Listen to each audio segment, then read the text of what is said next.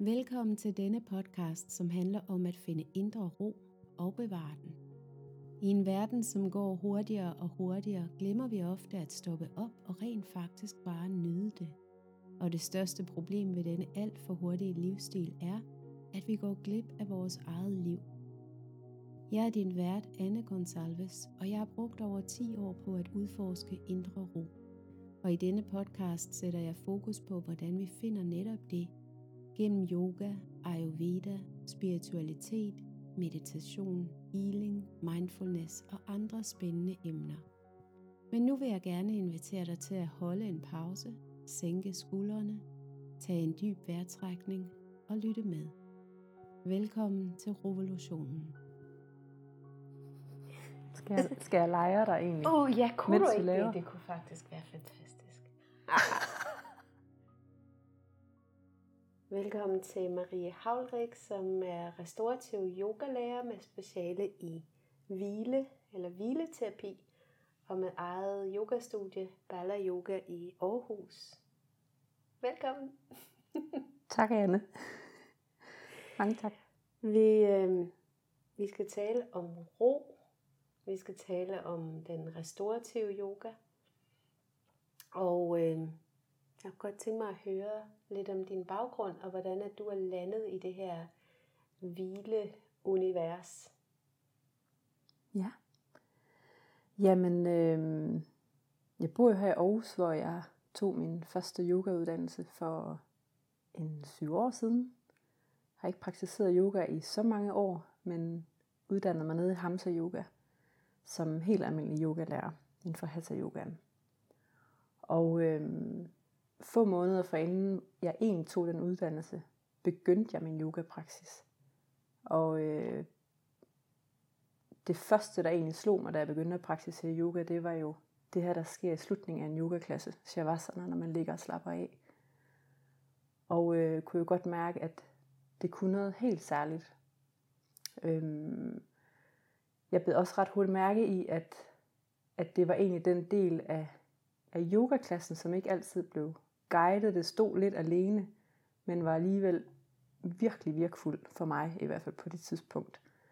Og var jo nok også en stor kontrast til, til den måde, jeg levede på, og det arbejde, jeg havde dengang.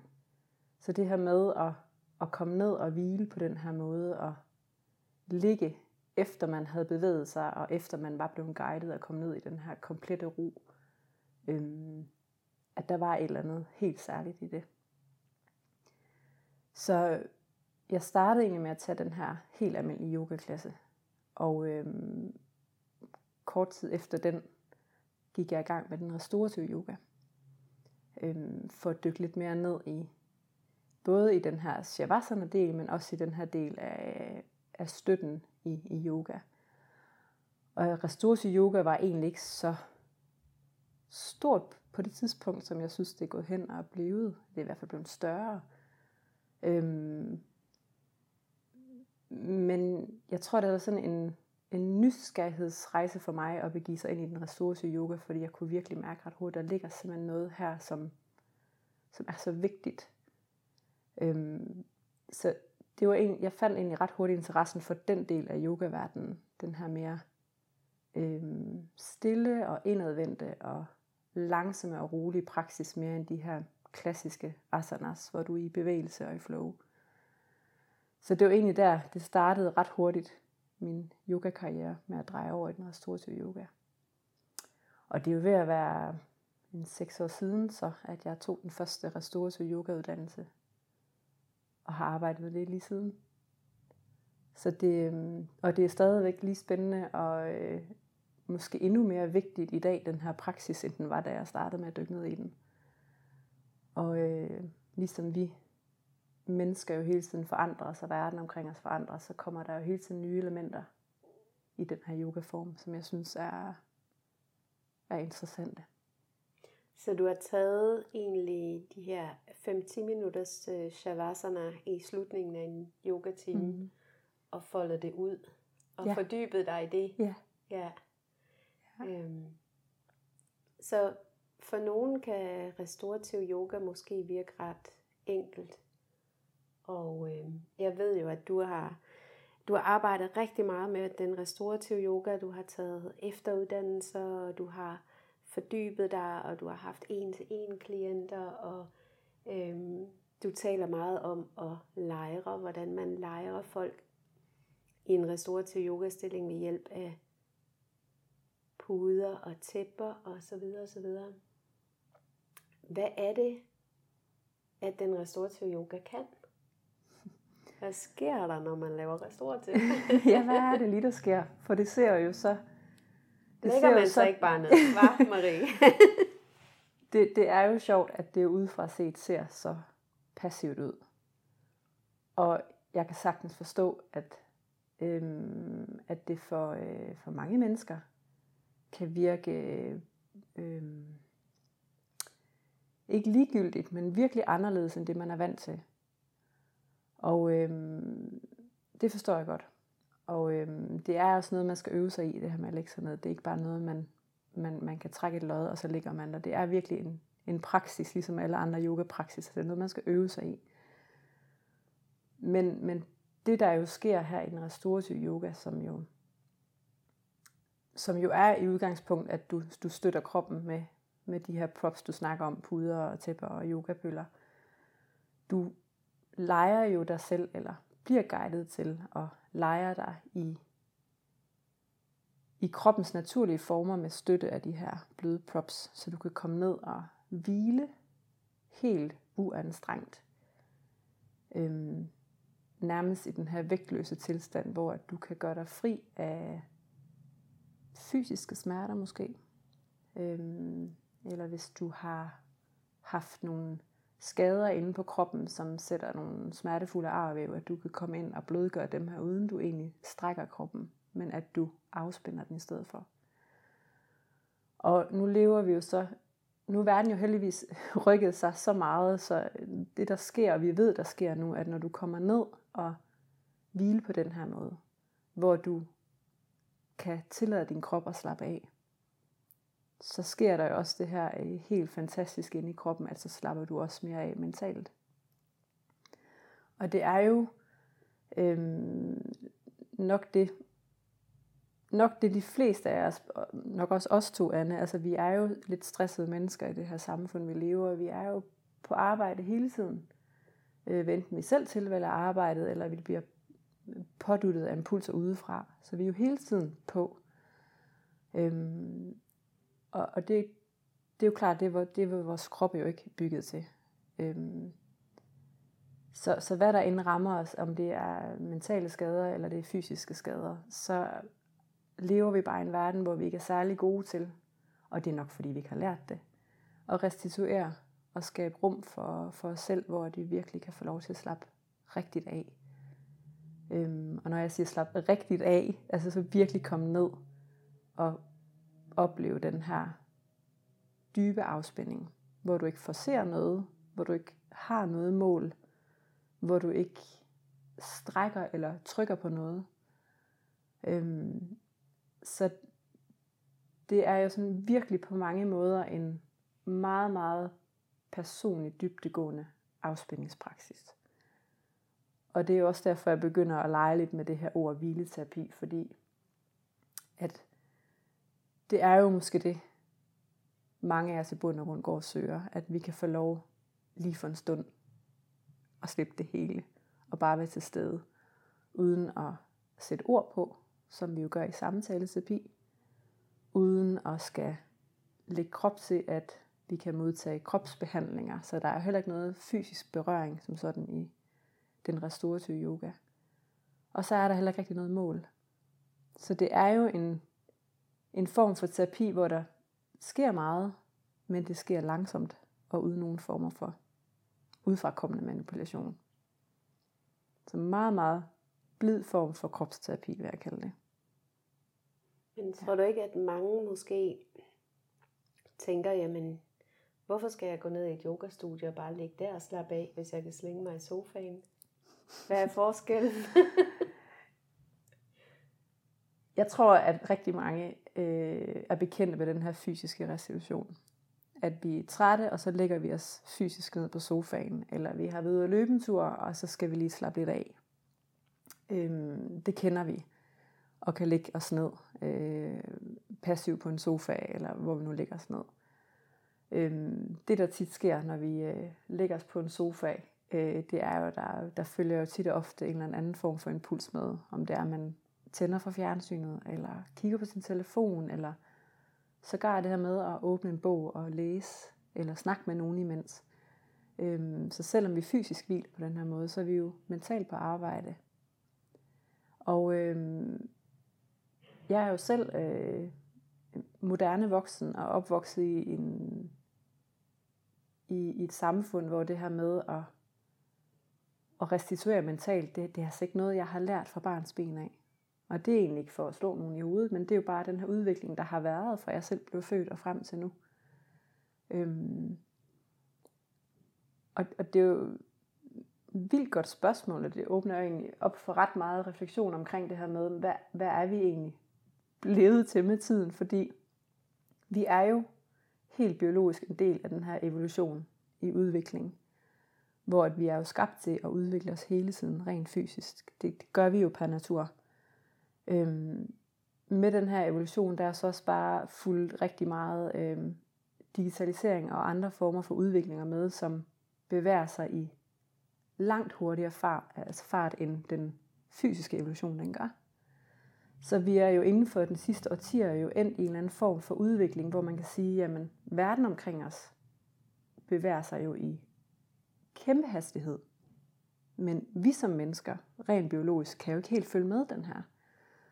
Så vores hjerner, helt specielt hvis vi tager udgangspunkt i det, øhm, vi kan jo godt tænke konstruktivt og udvikle på ting, men spørgsmålet er egentlig, synes jeg, om vi kan følge med evolutionært i forhold til, hvad, der, hvad vi egentlig selv har sat i gang af, af udviklinger ved siden af. Hvad er vores hjernekapacitet? Hvad kan vi egentlig rumme?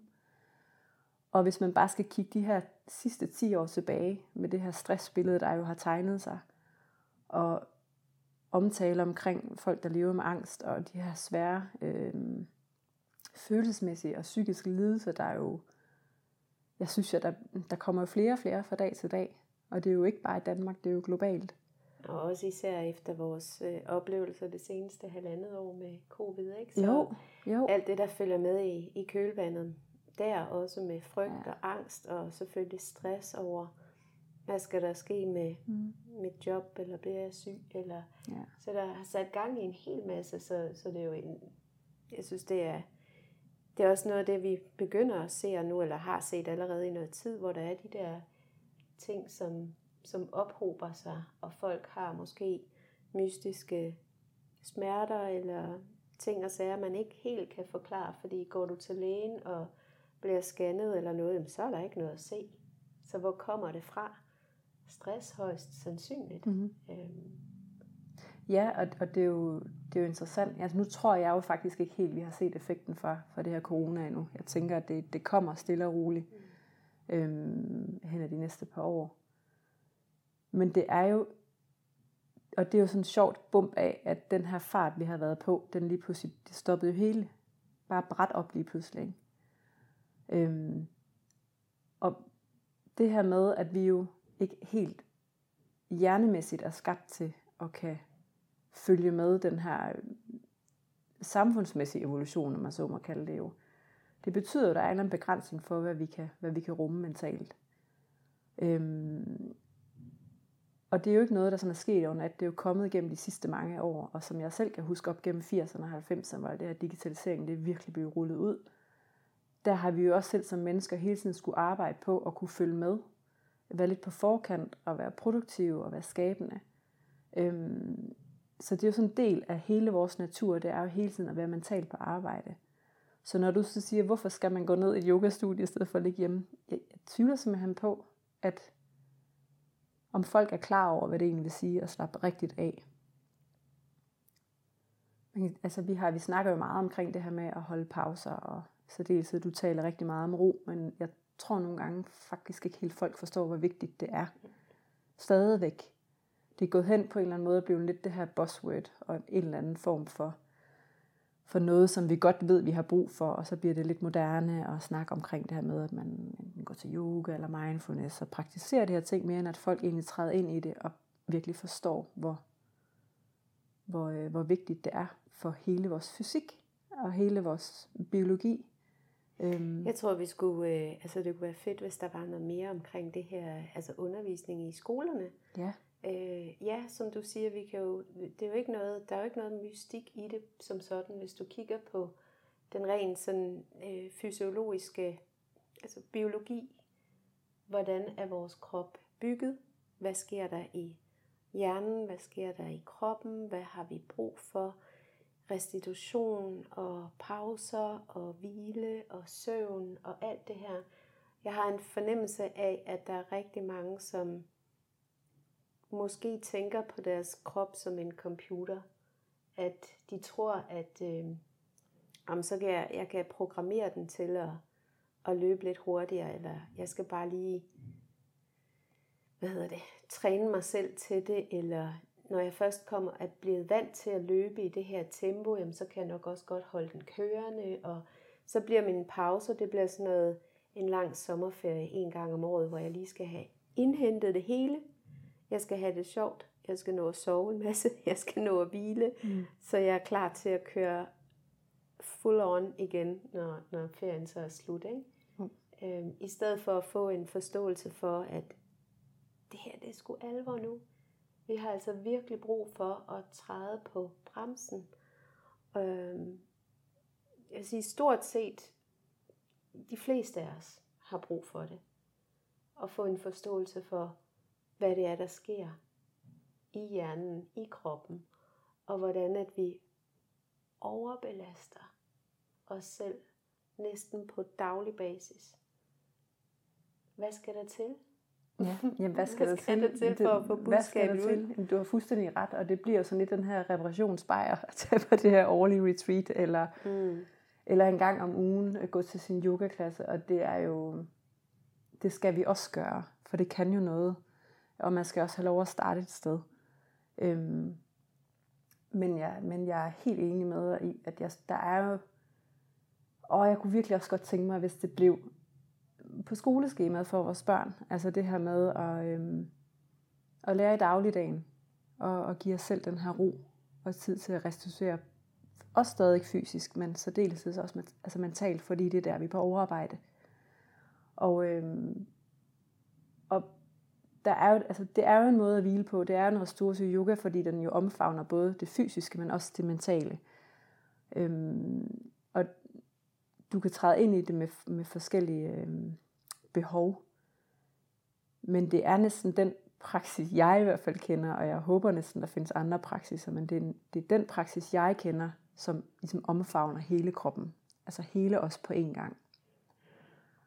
Og øh, nu ved jeg så ikke, om du kan undervise folk til, at de skal tage den her 20 minutters shavasana hver dag med støttet yoga pose, men, men det, er, det er undervurderet og givende, hvor, hvor nærende det er.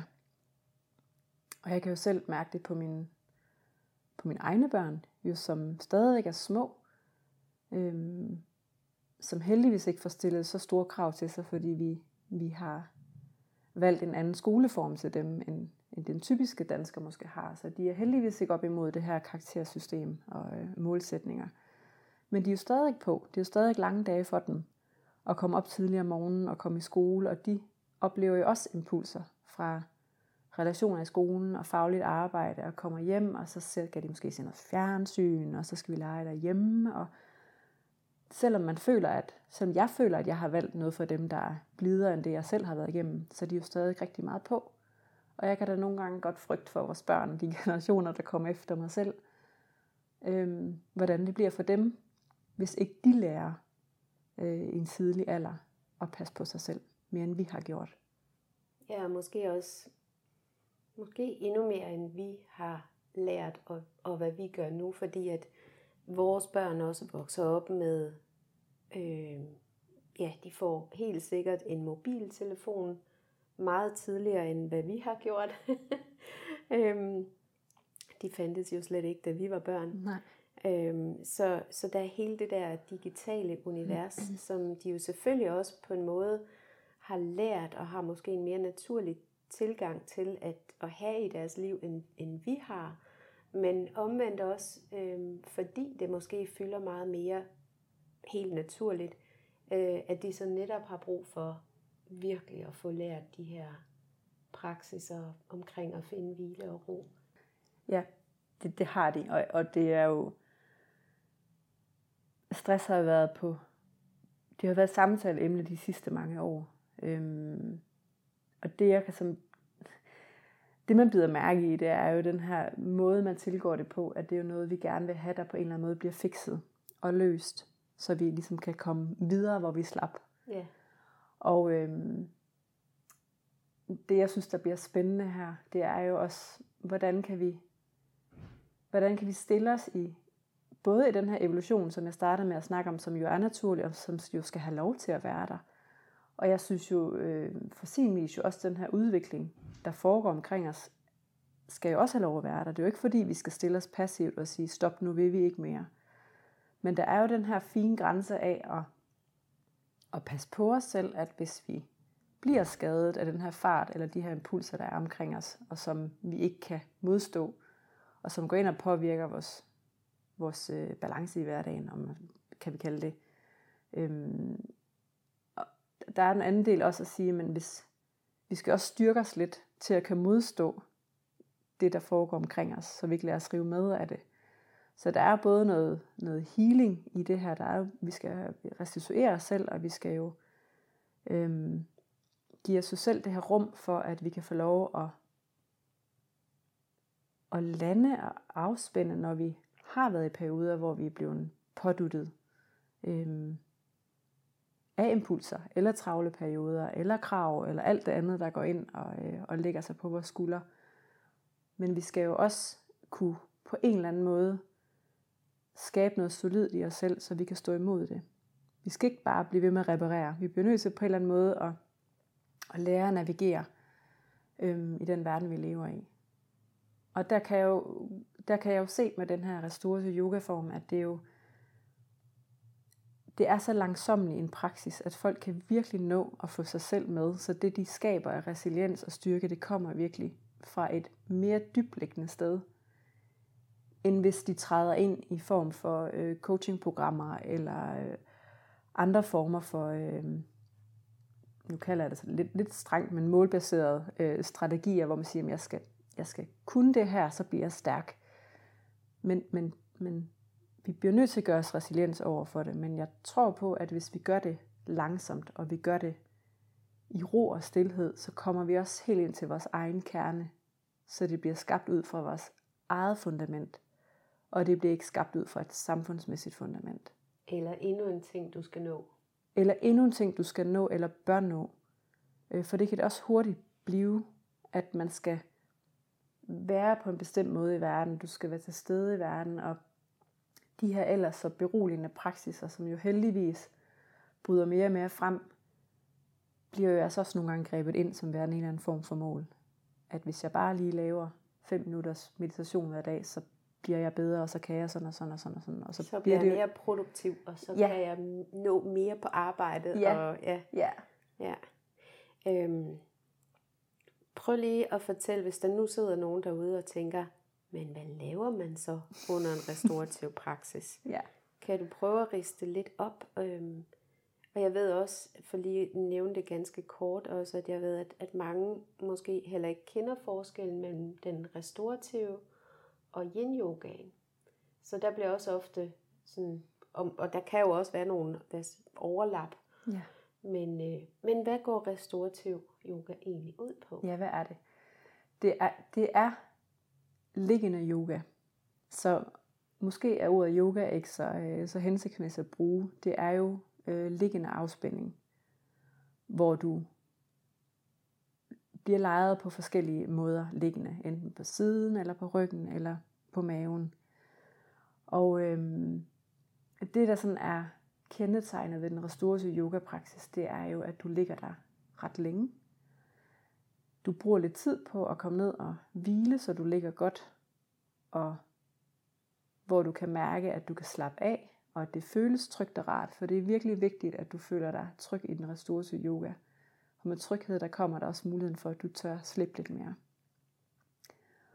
Og øhm, der hvor den skiller sig lidt ud i forhold til yin-yogaen, som hvis du googler yin eller restorative yoga på nettet, så vil der tit og ofte poppe meget af de samme billeder op. Det du bare ikke ser på billederne, øhm, som du kan mærke i de her to forskellige praksiser, det er, at i den restorative yoga, der søger du egentlig ikke rigtig at strække noget. Øhm, du skal ikke ind og finde den her kropslige fornemmelse af, at noget bliver øhm, strækket eller åbnet intens. Du skal egentlig mere ned og lande et sted, hvor du virkelig hviler helt frit. Hvor i yin yogaen der arbejder man lidt mere, og der må du jo bryde ind, for du, øh, er jo, du har jo arbejdet med yin yoga i mange år, men i yin yogaen, som jeg kender den, der søger du lidt mere at finde de her åbninger i kroppen, hvor du mm. kan bruge din egen kropsvægt eller yogapølerne til at skabe en form for stræk, og måske en lidt dybere stræk, hvor vi ikke kun strækker muskler, men også kommer ned og, og masserer bindevævet. Mm. Så der søger du på en eller anden måde lidt dybere fysisk ind i kroppen, end du gør i den restorative yoga, hvor jeg arbejder meget med, med det her med at åbne kroppen, og hvor et åbning kommer mere inden fra dig selv af, mm. mere end at du fysisk pålægger den her åben, åbning i kroppen. Mm. Og, og det, der forvirrer rigtig mange, det er, at der findes, som du siger, rigtig mange afarter i den restorative yoga. Og det her med at kan lejre folk i den her vægtløse tilstand, hvor du virkelig kommer ned og hviler helt uanstrengt, det tager væsentligt længere tid at lejre en person på den her måde.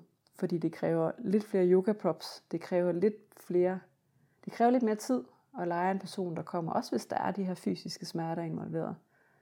Øhm, Hvorimod man kan sige, hvis du har et helt hold med en 10-20 elever på, så kan du slet ikke nå hele vejen omkring, og så bliver det tit og ofte de her restorative lejninger, som kommer til at minde om yin yogaen. Fordi du ikke kan øh, give støtte til under armene, så skuldrene kommer måske til at falde mere tilbage, og så bliver det et decideret øh, stræk i dine brystmuskler.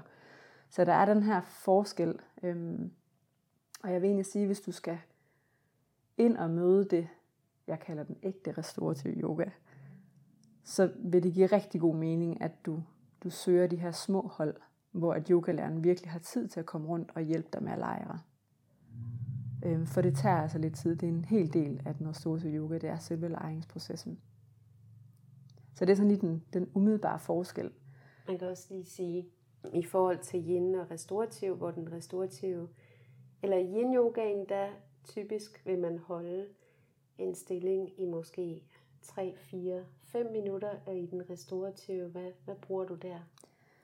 Jamen alt fra, øh, fra 5 til 7 minutter og op til 20, mm. og nogle gange mere. Ja. Lidt afhængig af, hvad det er for nogle typer stillinger. Mm-hmm. Øhm, men der er jo, og det er også, man kan sige, der er jo noget stræk i den restaurative yoga, men vi søger ikke hen imod det. Der er stillinger, hvor vi drejer rygsøjlen, det er jo en form for stræk.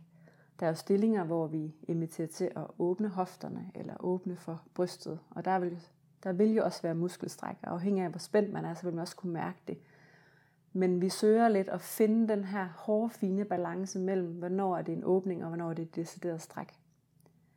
Så som elev i den her praksis, der er du, bliver du virkelig inviteret til at dykke ned i din krop og gå lidt på opdagelse for, hvor, når bliver det her for for meget for mig, og hvornår skal jeg bakke lidt tilbage. Og det er jo lidt den her dialog, man har som ressource yogalærer og elev, øhm, omkring, hvornår, bliver, hvornår overgår åbningen til et, til et stræk i stedet for.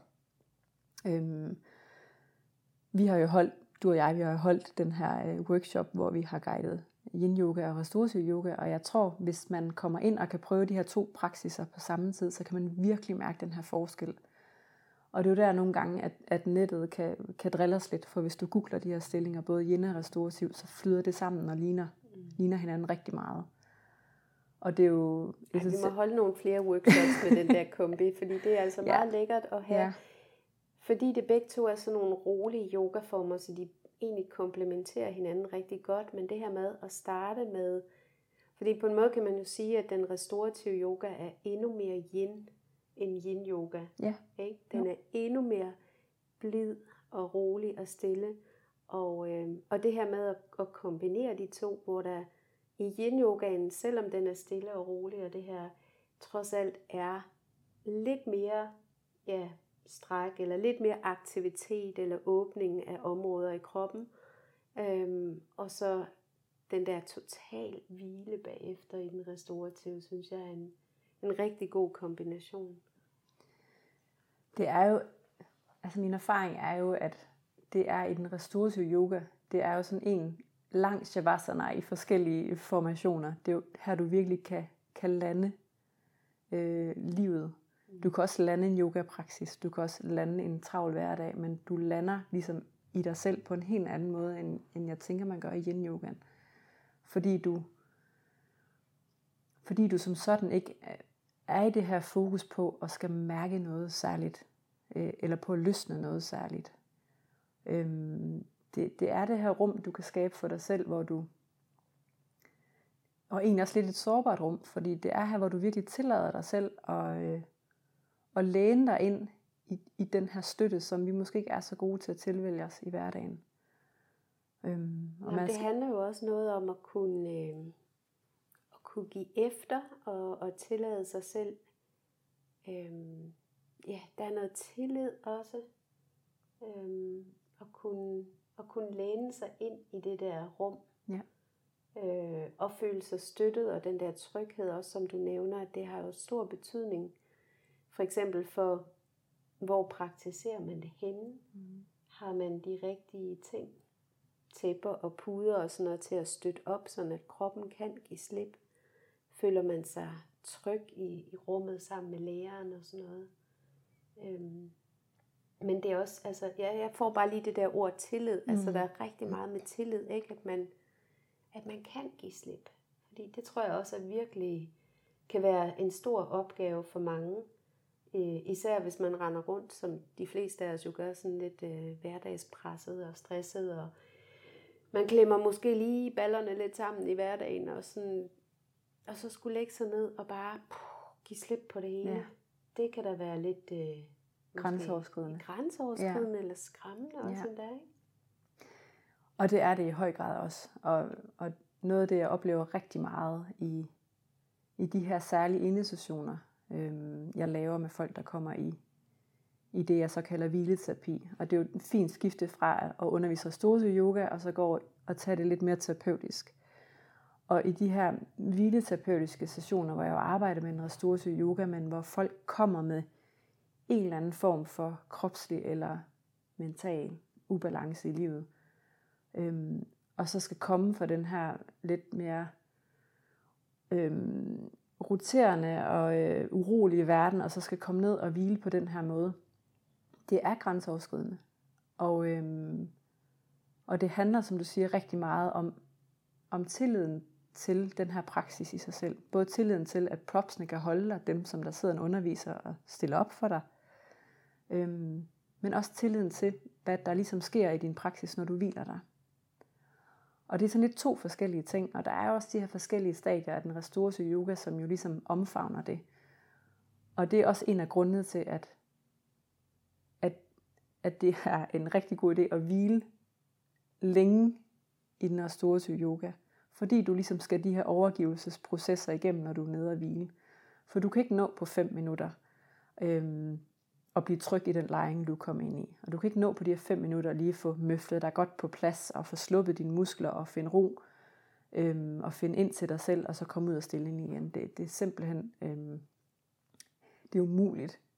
Øhm, jeg vil næsten sige, at, at det tager jo altid for kroppen lige de her 5-6 minutter at lande i en ressourcev stilling, hvor du stadigvæk måske lige kan række hånden op og sige, at du har brug for et ekstra tæppe, eller eller at underviseren, jeg kan se, at der mangler lidt støtte, fordi der er en arm, der ligger og bliver ved med at bevæge sig uroligt. Øhm, vi tager altid lidt tid fysiologisk at slippe vores muskler. Det er jo ikke som at trykke på en knap. Så det er jo sådan de første fem minutter af en, af en lejring, det er jo lige, at kroppen skal, skal lande og kunne lægge sig godt til rette. Og når du så ligesom er kommet hen i det her fysiske hvile, at kroppen ligger godt tilpas, og øh, den har taget mod den rigtige støtte, så går du ind i det her stadie i praksis, hvor der begynder at blive stille, og du ligesom mere mentalt skal til at tilvende dig roen og stillheden og blive tryg i, at det også er helt okay, der er stille omkring dig. Og det kan man altså også godt ligge og bakse med lidt længe, ligesom du skal lege kroppen. Og det, men den proces tager lige lidt længere tid, fordi det er vi jo ikke vant til. Øhm, at være helt stille med os selv på samme måde, som vi måske er vant til at lægge os ned på sofaen og slappe af fysisk. Og det er egentlig det, jeg kalder den restaurative praksis. Det er, når du kommer i det her stadie, hvor du ligesom begynder, øhm, jeg som underviser guider åndedraget. Jeg guider ikke sådan alle mulige åndedrætsøvelser, men jeg guider at følge din vejrtrækning og de her stemninger, der opstår med, øh, med åndedraget. Og, og det vil jo være de her, ja, fra de syv minutter og op til de her 15 minutter, hvor du ligesom overgiver dig rent mentalt. Øhm, så der er både den fysiske overgivelse, men også det mentale, hvor du ligesom tør at læne dig ind i det, der opstår. Og, og kan du formå de her to stadier, så er du kommet rigtig, rigtig langt med din praksis. Når man har praktiseret længe øh, den restorative yoga, så kan du måske blive så tryg øh, ved den her praksis, og din krop har måske hurtigere ved at læne sig ind i hvilene, og du får nemmere ved, måske også mentalt, at slippe og overgive dig til stillheden, og være tryg i, at den er okay, og finde tillid i, at det, der opstår, er okay. Og så kommer der ligesom den her, kan der komme, det skal heller ikke være et mål i sig selv, men der kan komme det her tredje stadie af den restaurative yoga, som minder en lille smule om meditation. Det er der, hvor det hele det ligesom flyder ind i et.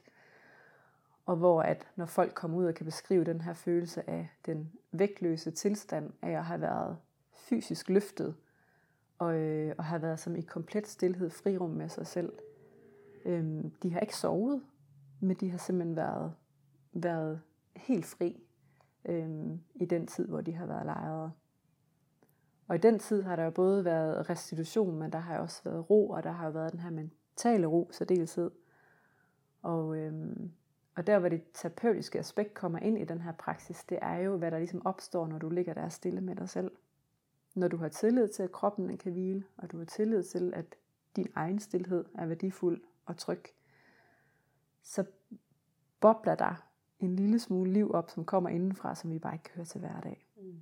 Måske de her svar, vi nogle gange går og søger på, hvorfor jeg er ikke glad, og hvad er det, jeg mangler i mit liv, og hvad er det, jeg kunne drømme om, og hvad er det, der er svært. Og de her ting, som vi jo kender mere som vores mavefornemmelse eller vores intuition, som vi simpelthen så nemt kommer til at overhøre øh, i dagligdagen, fordi vi, vi mentalt er i gang med alle mulige andre ting. Mm. Og hele tiden skal være på vagt og klar til at agere. Øh, så hører vi ikke rigtig efter, hvad det egentlig er, vi, vi, vi råber på selv.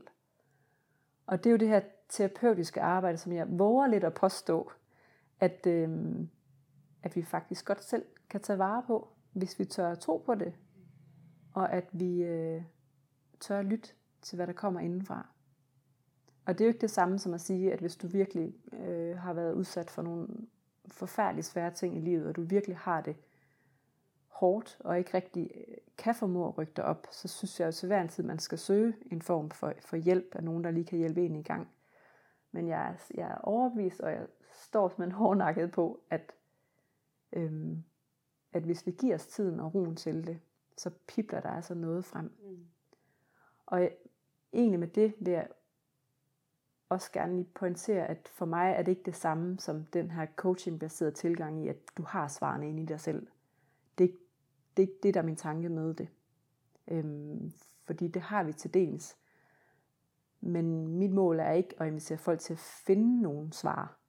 Øhm, så det er ikke fordi, vi skal jeg vil invitere folk ind i det her rum, for at de kan udarbejde en arbejdsplan, eller lægge en, øh, en 2030-plan, eller det er ikke det, det her, den her praksis skal kunne. Men det er ligesom du for eksempel guider Sankalpa i din yoga nidra, så er det jo en måde at komme ind i sig selv på, og få, øh, få vækket det her indre liv, mm. som vi glemmer at lytte til hverdagen. Og det for mig er jo virkelig terapeutisk arbejde at give plads til den her intuition, som vi jo, igen hvis vi skal snakke evolution og hvem vi er rent biologisk, som vi jo har alle sammen dybliggende, men som vi jo desværre bare har mistet. Der er så meget årene. støj omkring os, at det er, kan være mega svært at høre. Ja. Og, og, så, og, og vi kan ikke høre det på grund af alt det støj, der er i verden, men så giver vi os heller ikke lov til eller tid til at, at lytte. Øhm, mange af os. Men spørgsmålet er egentlig også, om vi, vi tør stole på det, der kommer frem. Mm. For jeg tænker også nogle gange, så tror jeg ikke, at vi egentlig har særlig meget tillid til os selv, eller tiltro til, at vi vi kan noget selv. Vi er jo blevet på en eller anden måde et søgende folkefærd, der søger svar i verden omkring os. Øhm, og, og,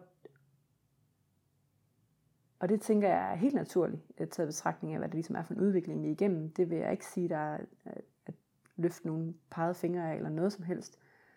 Men i den her proces, der har vi også på en eller anden måde mistet den her, det her ejerskab for vores eget velvære.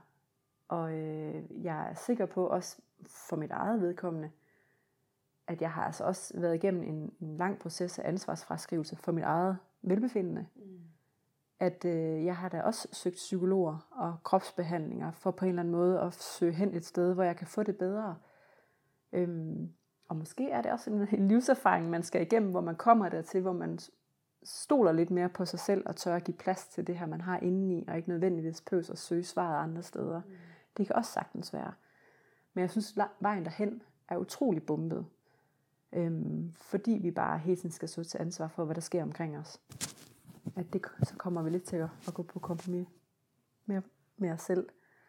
Øhm, og det synes jeg er... Øh, jeg tænker, at det kunne også godt være en grund for, at der er rigtig mange mennesker, der går rundt og egentlig ikke trives i hverdagen. Øhm, ikke føler sig hjemme i dem selv. Mm. Eller tør stole på, på den her intuition eller mavefornemmelse, hvad man nu skal kalde den. Der, og, der er jo også, altså man kunne også, ja, man kunne snakke en hel masse om, hvordan vi i virkeligheden er blevet fjernet fra os selv. Vi er blevet fjernet fra vores kontakt med os selv og med naturen og, og alle de her, øh, den her digitalisering, der er sket i verden, som jo er, det er jo fantastisk. Altså, hvem synes ikke, det er fedt, at man bare lige kan google noget, og man kan, nu er jeg her i Aarhus i nogle dage, jeg kan styre hele min business, havde jeg sagt. Jeg i hvert fald holde kontakten med folk via min telefon. Altså, det er jo helt genialt, men vi skal virkelig også være ops på, hvordan at vi bliver påvirket af det, og noget jeg kom til at tænke på tidligere, da jeg spurgte sådan lidt måske provokerende med vilje, det her med, hvorfor kan jeg ikke bare lægge mig ned og slappe af på sofaen?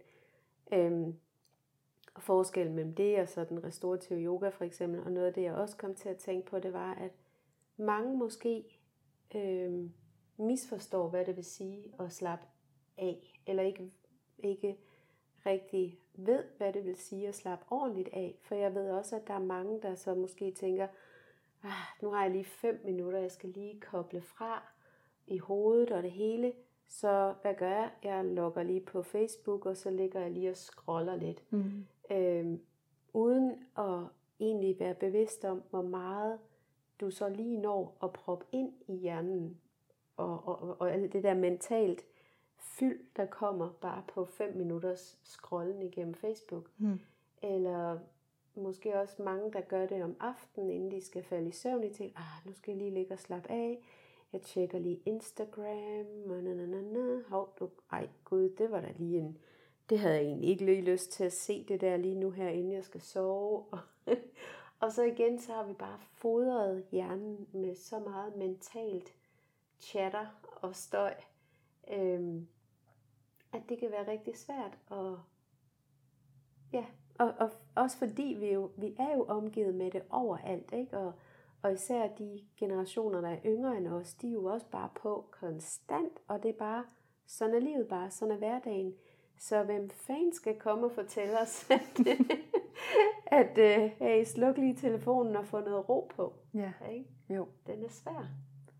Den er svær, og det er jo også, altså, vi er jo den her verden fyldt med begreber, og der kommer jo hele tiden nyt begreb, eller noget nyt, vi skal, og,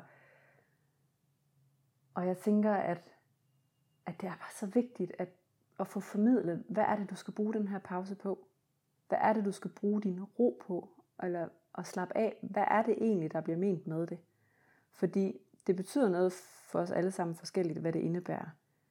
Men for mig at slappe af og tjekke ud og tage en pause, for mig er det at praktisere nærværet. Det er ikke at ligge og være øhm, på min telefon, eller øh, læse fagligt stof, eller tænke på, ligge fysisk ned og tænke, hvad jeg skal lave i morgen, eller der, det, det er simpelthen det her med at på en eller anden måde lige tjekke ud af, af, af den verden, jeg er i, og vende øjnene mod mig selv. Og så når du mig. siger tjekke ud, så er det ikke at ligge og scrolle igennem Facebook, men så er det simpelthen at slukke for alt det der udefrakommende støj, ja. og tage en pause, hvor du bare er i ro og tjekker ind med nærværet. Ja, lige præcis. Ja. Der er jo simpelthen så meget power i nærværet. Det er så nærende. Øhm, og med de her tilstande, der er omkring os lige nu med stress og angst, og også depressioner, som der er jo rigtig mange og flere og flere, der lider af, øhm, det er jo på sin vis jo øh, lidelser, der opstår, når du enten er, er, er trist eller tung over, hvad der er foregået i din fortid, eller du er angst og ængstelig og urolig over, hvad der skal foregå fremadrettet, fordi vi er så meget på overarbejde, og fordi vi hele tiden øh, bedømmer os selv, og både bedømmer den tid, vi har været igennem, men også er bange på, at vi ikke kan formå at, at præstere nok i den tid, der kommer. Og det er igen tilbage til den her mentale arbejde, vi hele tiden er på. Øh, fordi vi jo bare bliver stillet over for alle de her menneskelige krav i hverdagen på alle mulige punkter. At kan vi træde ud af det for en stund og stille os i det her nærvær, hvor vi er lige nu. Øhm, så lander vi altså i et meget, meget stærkere sted. Og om det så er igennem restorativ yoga eller andre former for nærværspraksis, det tænker jeg egentlig ikke er så så vigtigt. Men det her med at være til stede med alt det, man bærer på lige nu, og give det plads. Øhm, de følelser og stemninger, der er inde i, i os selv i øjeblikket, og lytte til dem, uden at bedømme dem. For det skal vi jo heller ikke, for så er vi allerede i gang med at planlægge, øh, eller bebrejde, eller øh, forholde os, men, men, men lad dem være der, og stole på, at de, at de kan noget, de her budskaber, vi får, når vi tjekker ind med os selv. Det er virkelig powerfult. Det her med at tillade sig selv at tjekke ind i følelser, for eksempel. Øhm, tillade sig selv den her ro til at mærke efter. Tror du ikke også, at det er rigtig svært?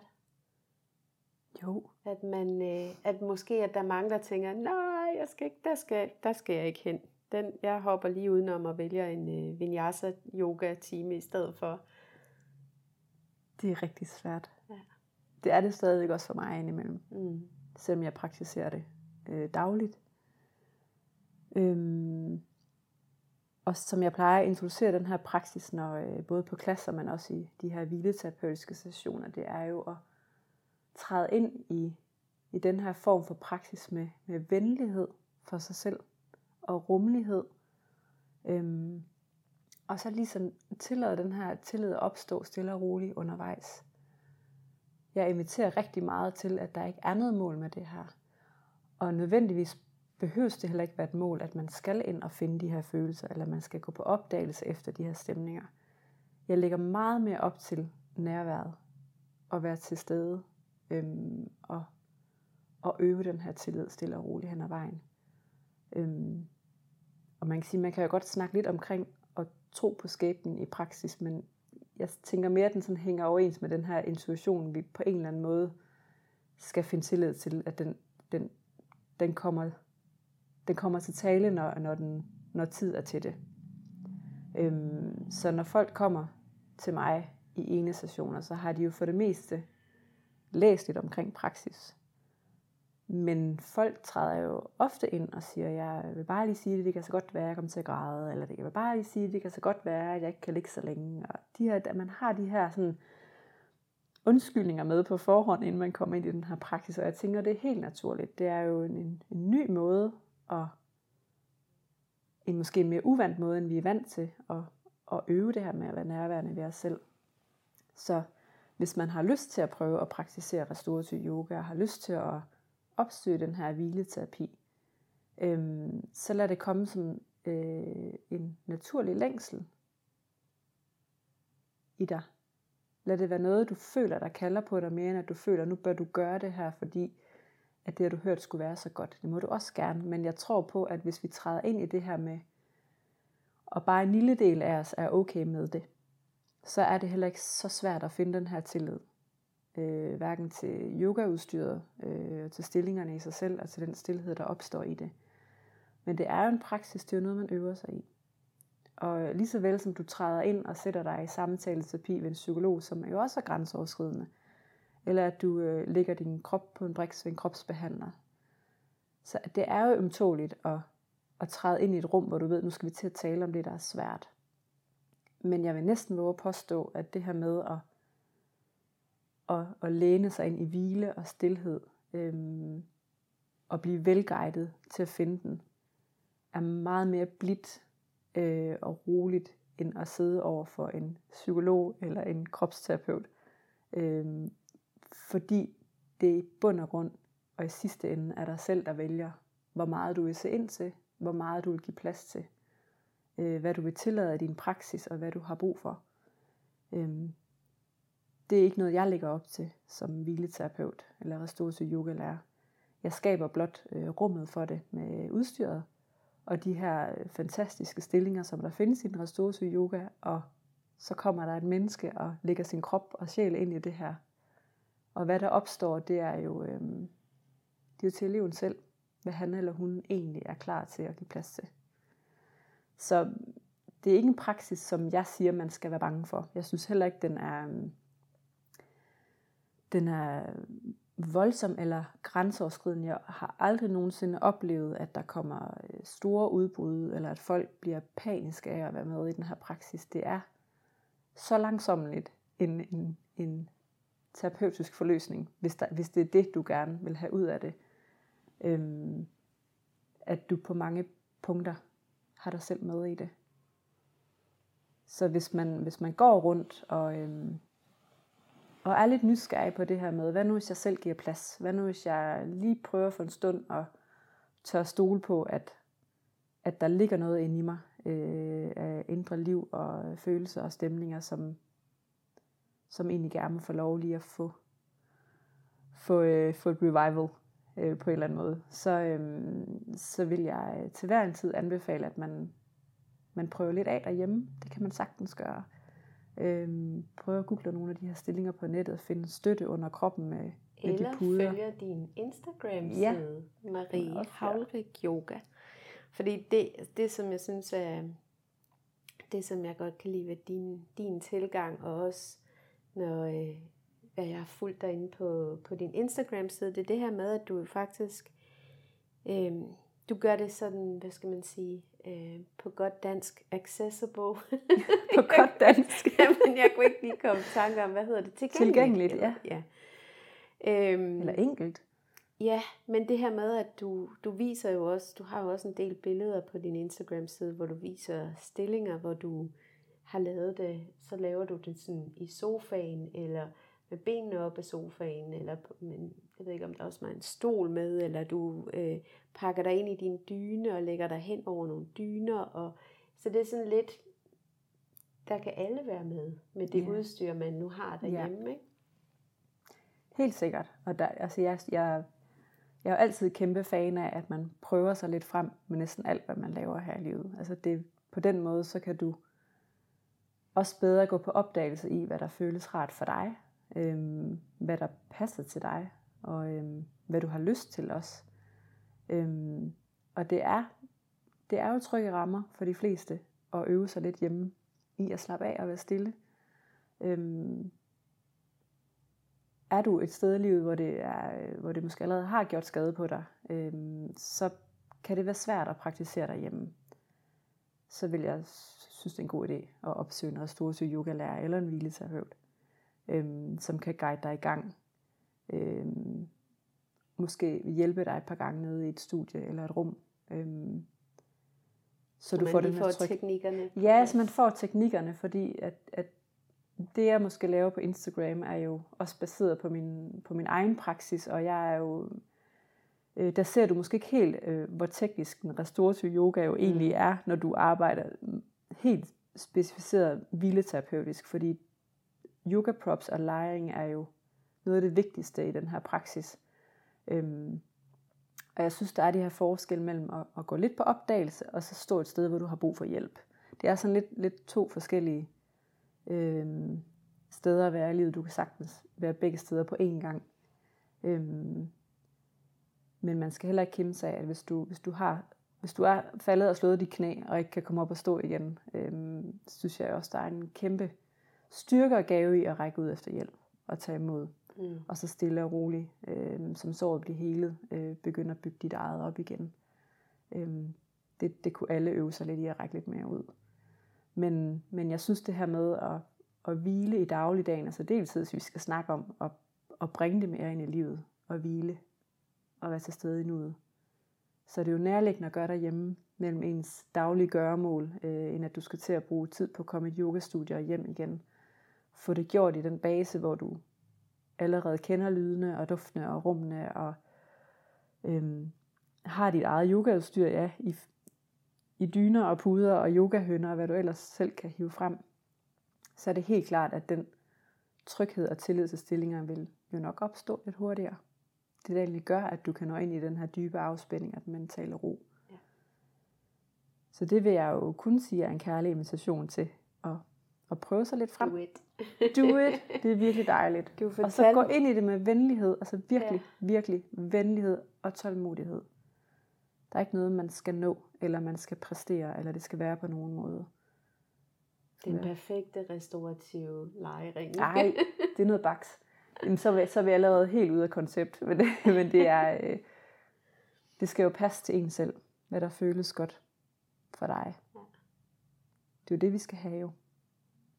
Ja. Du fortalte mig, at du, øh, du laver 20 minutters shavasana hver dag. Mm. Og du gør det, når du ligesom er færdig med dagens arbejde, og inden du tager ud og henter dine piger. Mm. Fordi så er det ligesom den der en perfekt overgang fra arbejde til at være mor. Mm.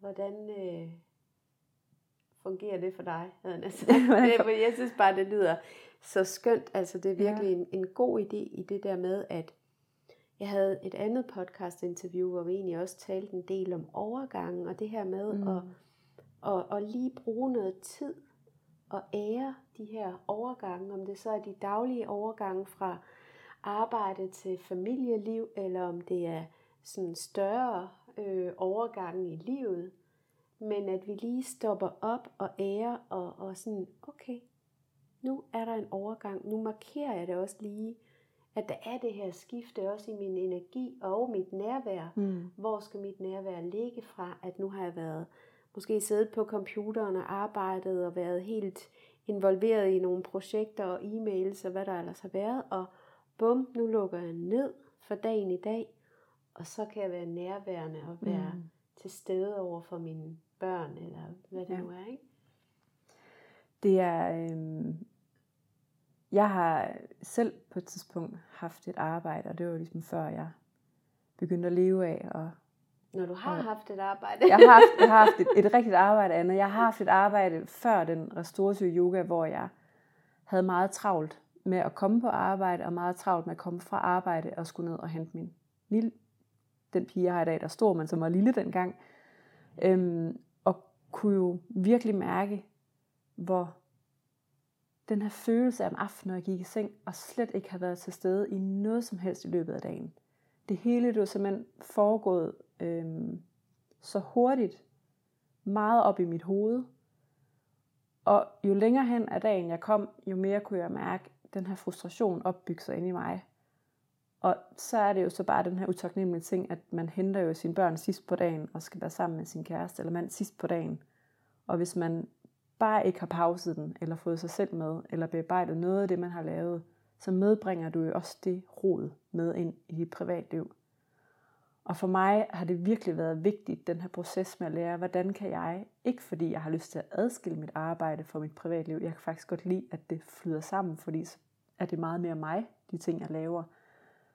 Men jeg ærer virkelig at være en nærværende mor for mine piger, og en nærværende kæreste over for min kæreste, og også for mine venner. Altså det her med, når jeg har været intenst optaget af noget, og måske har haft nogle deadlines, og kan sige, jeg bliver nødt til lige at lande nu, inden jeg skal være noget for nogen. Også mig selv for den tages skyld. Øhm, og det her med at lægge sådan 20 minutters shavasana lige der. Jeg har jo prøvet at lægge den på forskellige steder på dagen. Jeg har også prøvet at lave den om morgenen, må jeg jo så erkende, at jeg bare ikke er morgenmenneske. Det bliver simpelthen for det bliver for øh, forstyrrende for mig og for stort et projekt faktisk, at skal lave 20 minutters shavasana om morgenen, fordi det er hverken jeg eller min familie bygget til. Øh, det, er, øh, det bliver faktisk for stressende øh, og forstyrrende. Øh, og så ligger det om aftenen, det synes jeg heller ikke fungerer, fordi jeg kan godt falde til ro om aftenen, og så der vil jeg egentlig også gerne øh, lave andre sysler, så jeg har jo prøvet mig lidt frem, hvornår det fungerer bedst. Og det er mellem arbejdet og så skulle hente mine piger, der kan jeg simpelthen mærke, at det giver mig en helt anden ro at gå ud og hente mine unger, efter at have ligget 20 minutter mm. og lige landet i mig selv. Jeg når simpelthen lige at tjekke ind øh, på, hvordan jeg egentlig øh, lige har det lige nu, og hvad har jeg egentlig af overskud at bære med mig. Øhm, jeg kan meget nemmere mærke, om det er en dag, hvor at jeg kan tilbyde mine unger, at nu cykler vi op i parken og leger tre timer, eller det kan være en dag, hvor jeg siger, at vi tager lige hjem og hygger, eller jeg kan meget nemmere mærke, hvad jeg selv har ressourcer, mm. altså ressourcer til, inden jeg går ud og henter dem. Så det er sådan en fin måde for mig at lige tjekke ind på mig selv. Øhm, det er ikke noget, jeg selv har fundet på. Det er, det er jo noget, jeg har lært fra min egen ressource yoga-lærer, Judy Lasseter, som jo har gav os det som den første lektie faktisk på uddannelsen. Så prøv lige at finde 20 minutter i din hverdag, hvor du kan praktisere restorativ yoga øhm, i shavasana. Så en, restorativ shavasana. Øhm, og det tog lang tid, synes jeg, at finde ud af, hvornår den skulle ligge. Mm. Øhm, men jeg synes, men det, det der, der giver rigtig der god mening. Ja, det giver ja. så god mening. Og det kan jo også være, at jeg elsker at gå, så, øh, så jeg kan godt lide at, at markere de der overgange med en, en gåtur på stranden. Mm. Og, mhm. altså, og det er jo det der med, at, at man på en eller anden måde øh, ja, markerer en overgang. Man fjerner sig fra det arbejde, eller det man nu har været i gang med, for at man ligesom kan sige, okay, nu er det overstået. Mm. Og nu, kan jeg, nu gør jeg klar til at være der fuldt ud for mine børn eller mand, eller ja. hvad det nu er. Ikke? Ja, det er, og så det er sådan, når vi ligesom sådan skal tale under hele dit emne ro, altså så er det jo så fin en måde virkelig at skabe ro i hele systemet. Og hvile i shavasana i 20 minutter. Mm. Øhm, simpelthen lige tjekke helt ind. Fysisk ro, mental ro, og bare lige være til stede og lande. Øhm, inden man skal ligesom videre i dagen. Så det er, øhm, og så er jeg jo heller ikke, jeg er jo også bare menneske, så nogen dage glipper den, og det er jo også en del af det her, den restorative yoga praksis, det er jo at være rummelig og venlig og sige, så noget er det ikke i dag. Mm. Prøver igen i morgen. Så det er jo også en, en del af den her hvilepraksis, det er jo at tillade det, der, der opstår, og lade være at fokusere så meget på det, der ikke rigtig kommer. Mm. Ja. Jeg vil egentlig her til sidst øh, spørge dig om, hvad er de bedste tip til ro? Men det er måske 20 minutter shavasana om dagen, eller er der noget andet? Ja, øhm, det kan godt være 20 minutter shavasana, men hvis man ikke kender til den her praksis, så vil jeg egentlig sige start i, start i det små. Øhm, hvis du gerne vil igennem den her fysiske afspænding og mentale øh, afspænding, så skal du nok op på de her 20 minutter.